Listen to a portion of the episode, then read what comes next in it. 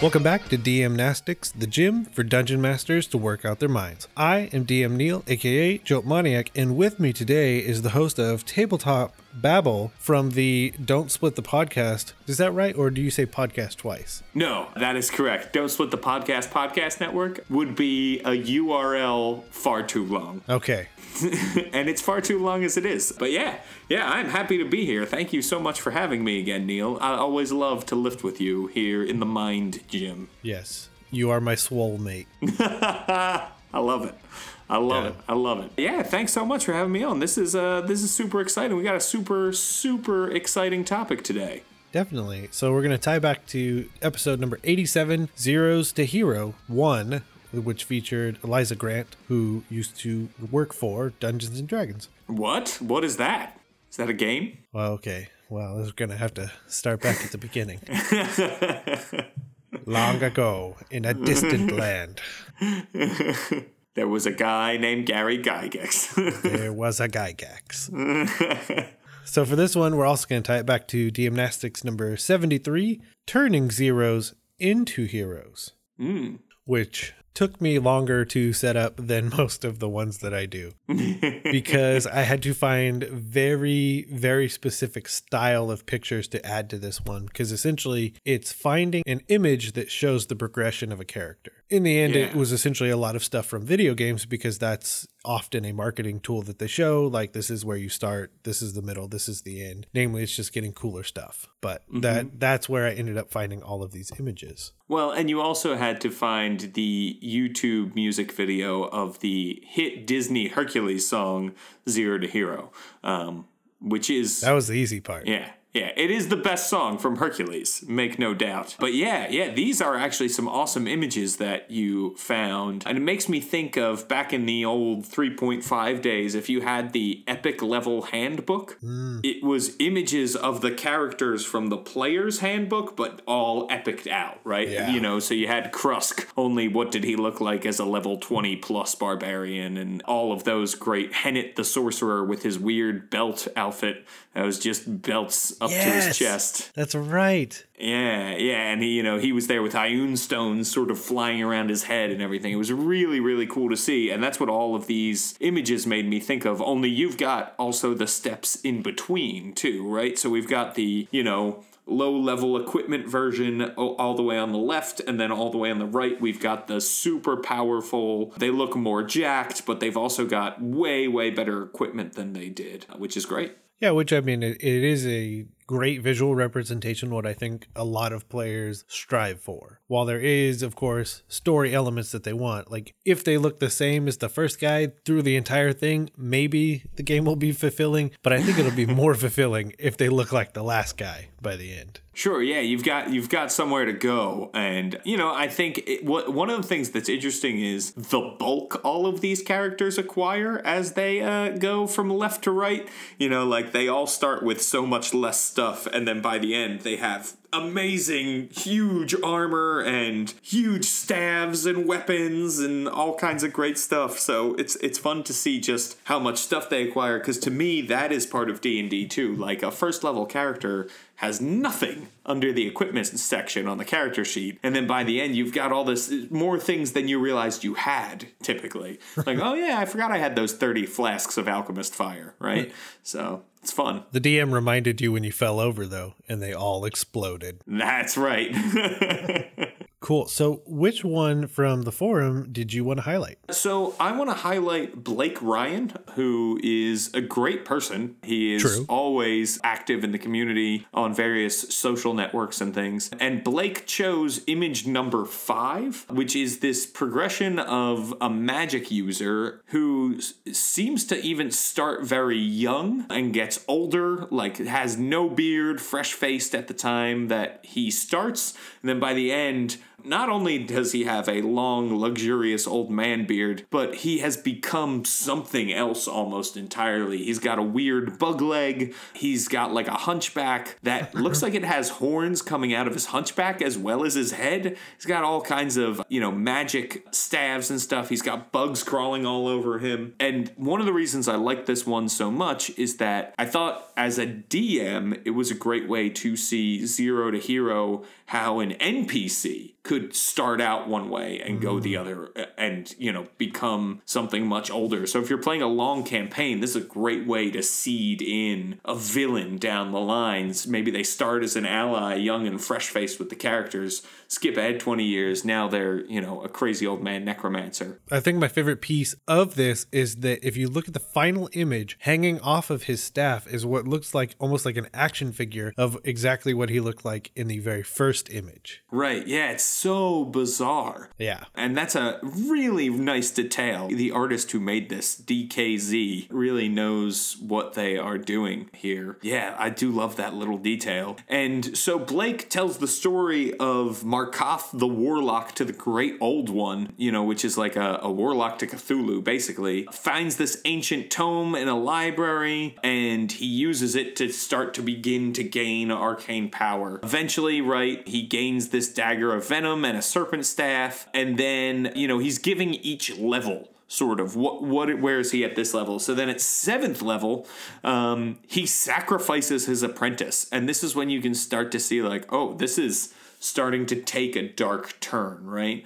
Um, and he does this in exchange for power and ancient secrets. And that's when he is blessed with a weird insect leg and a second heart. So i love that added detail of like it's not just happening you know on the outside. This character is experiencing changes within their own body as well as within their their psyche. And and you're starting to get that. Blake goes on to say right at 11th level he's made several trips into the Feywild gathered cult followers. Some of them are yuan-ti and then at 15 15th level, the cult has worked their mischief in two cities and three towns. However, now paladin orders and a dwarf clan are hunting Markoth. Uh, finally, at 20th level, where we have this great image even though his cult has been rooted out, Markoth has a remaining four followers that travel between the planes and they attack various religious leaders and seek out artifacts for bizarre rituals, still trying, presumably, to increase their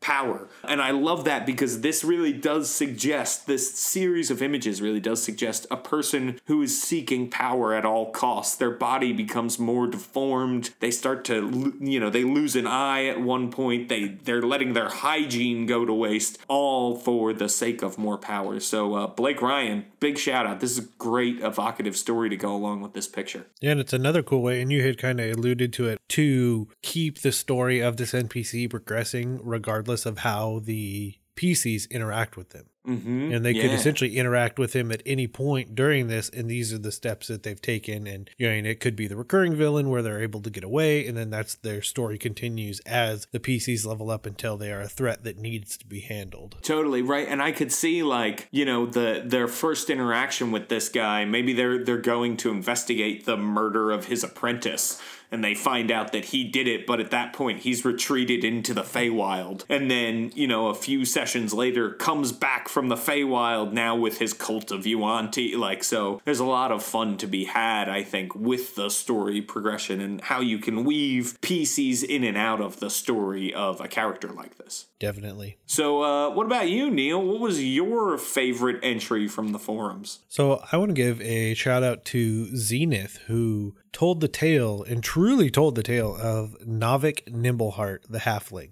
The image is pretty simple. It's got what looks like a halfling squire, and then by the end, it is a halfling knight of the highest esteem a laureled hilt, like a swan shaped helmet on top, and decked out from head to toe. I won't really go through what they've presented because it is long and amazing. Yes, very dense, but a great read, right? Yeah, go check it out. And it's not even just part of the story. Like they've written probably hundreds and hundreds of words about the story of the progression of Novik. And I think it's also a cool example the two working in conjunction with each other. Like when I present the idea of a DM Nastics, how it's interpreted is really interesting to me as well. You know, Blake's, you know, taking the whole thing step by step in this almost NPC feel, and then Zenith just taking it to heart and really telling the story of this character almost from like the background perspective of, of a PC that started at a little bit higher level. So definitely head over to the forums and check this one out because it is awesome.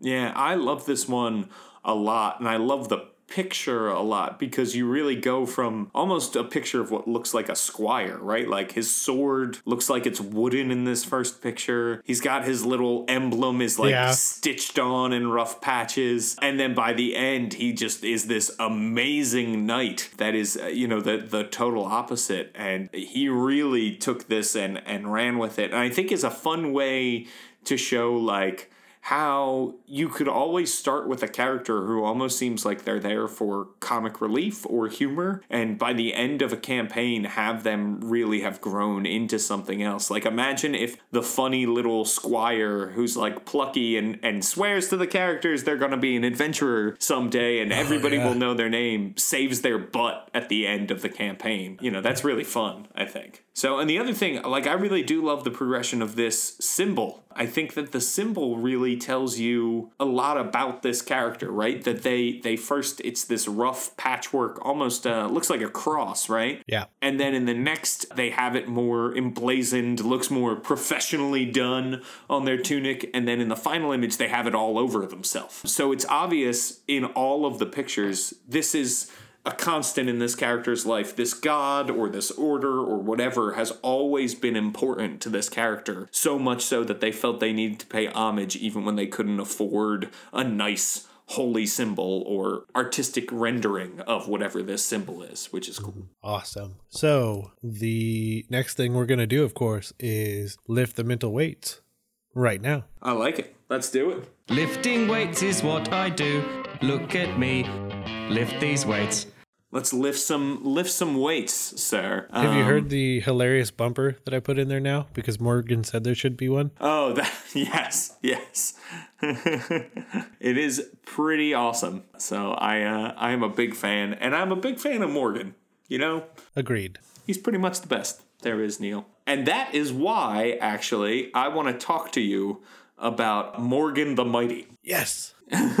so Morgan the Mighty, if you're uh, on the forums, it's picture number four, which is this sort of barbarian-looking three-picture progression. It starts out with a guy who's like a gladiator, and then moves on. He's got better armor and a and a bigger axe, and then his final image is, you know, he's got this big horned helm, this enormous, almost champion world wrestling championship girdle kind of belt across his midsection, big, big boots, and just an axe that looks like it is impossible to swing for a normal human. And uh, so Morgan the Mighty is here, and uh, he's a gladiator. And that's sort of how the story goes is he started out, he thought it would be real flashy to use two axes and got started later in life uh, as a gladiator because he was an old soldier and when he came back from the war uh, didn't know what to do to pay his bills, so he took to the arena. Ooh, awesome. And yeah, yeah, he started to gain fame and recognition, and eventually, as his armor got heavier, the more he could afford, uh, he moved to a more brutal style of fighting with just one two handed axe rather than two one handed axes. Mm-hmm. Because he wanted to be able to dish out more damage, and he found that was more effective. The heavier his armor got, the harder it got to wield two different weapons at the same time. So he settled on really big hits with one weapon, and now he is Morgan the Mighty, champion of the people. Uh, and uh, the skull helm that he wears actually comes from one of his battles uh, in where he fought a summoner who summoned a great Balor, and now he uses the Balor's skull as his helmet. That is awesome. Yeah. I want to be that guy, or at least meet that guy. I know. So do I.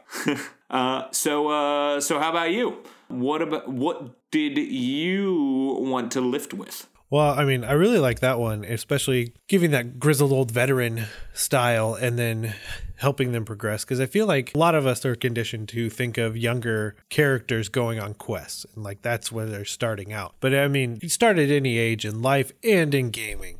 I don't know. I was trying to be motivational. if it motivated you, good. If it didn't, that's fine too. But I think it's super cool to have like a, that grizzled old grizzled veteran, especially when they. I'm trying to think of what would make it so they were forced to be a gladiator.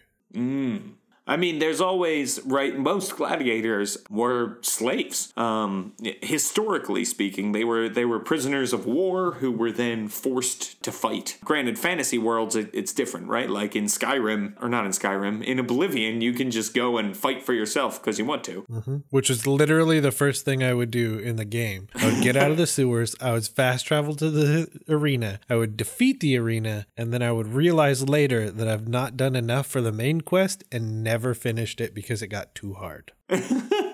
because it scales with your level, and I made bad choices and didn't do any of it. But it makes sense. I did the exact same thing, by the way. Yep. but yeah, I I mean, I totally, you know, I think this idea that people are prisoners of war who are then forced to fight makes perfect sense to me because if this is a form of entertainment in a society, and then you're going out and capturing soldiers that's a great way to capitalize on the skills those soldiers have is to force them to fight each other for the entertainment of others right? So that idea i think to me makes sense. The other reason could be if somebody is doing it for money they could be forced into it because they're they're down on their luck or because the mob boss who runs the gladiatorial arena, you know, is threatening their their family or loved ones or that sort of thing. Like there's all kinds of ways you can force a person to fight if you wanted to.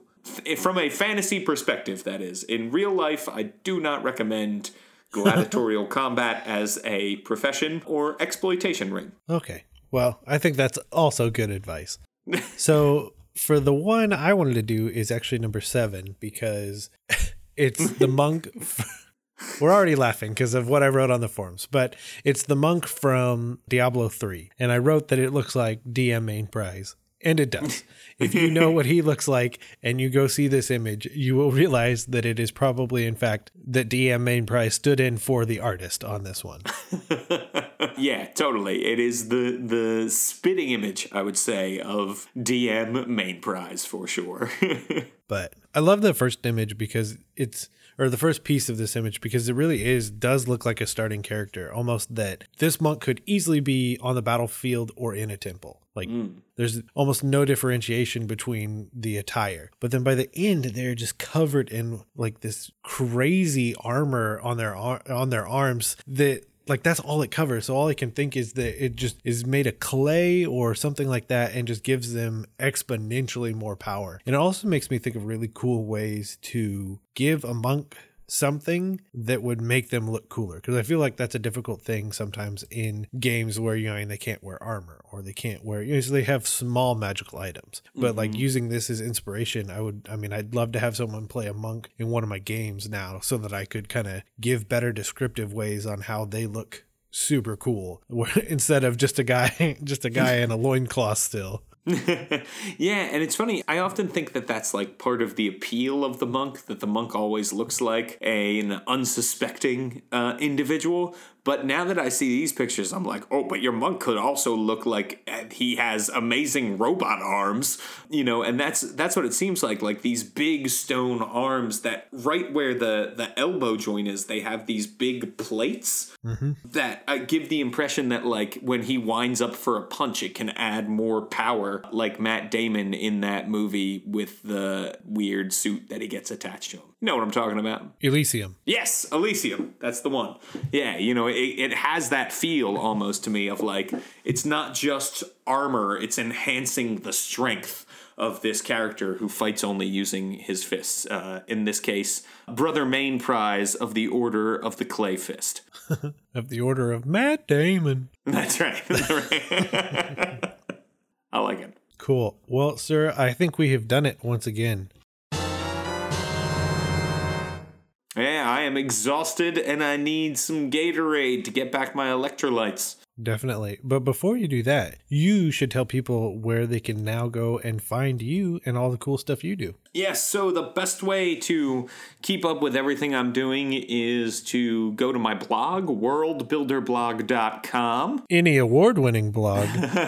yeah, thank you very much. I post links to pretty much everything that I am doing there. Uh, or you can follow me on Twitter at James Introcaso, J A M E S I N T R O C A S O. Or you can find out about the podcast network that I own with Rudy Basso that is don't split the podcast network.com.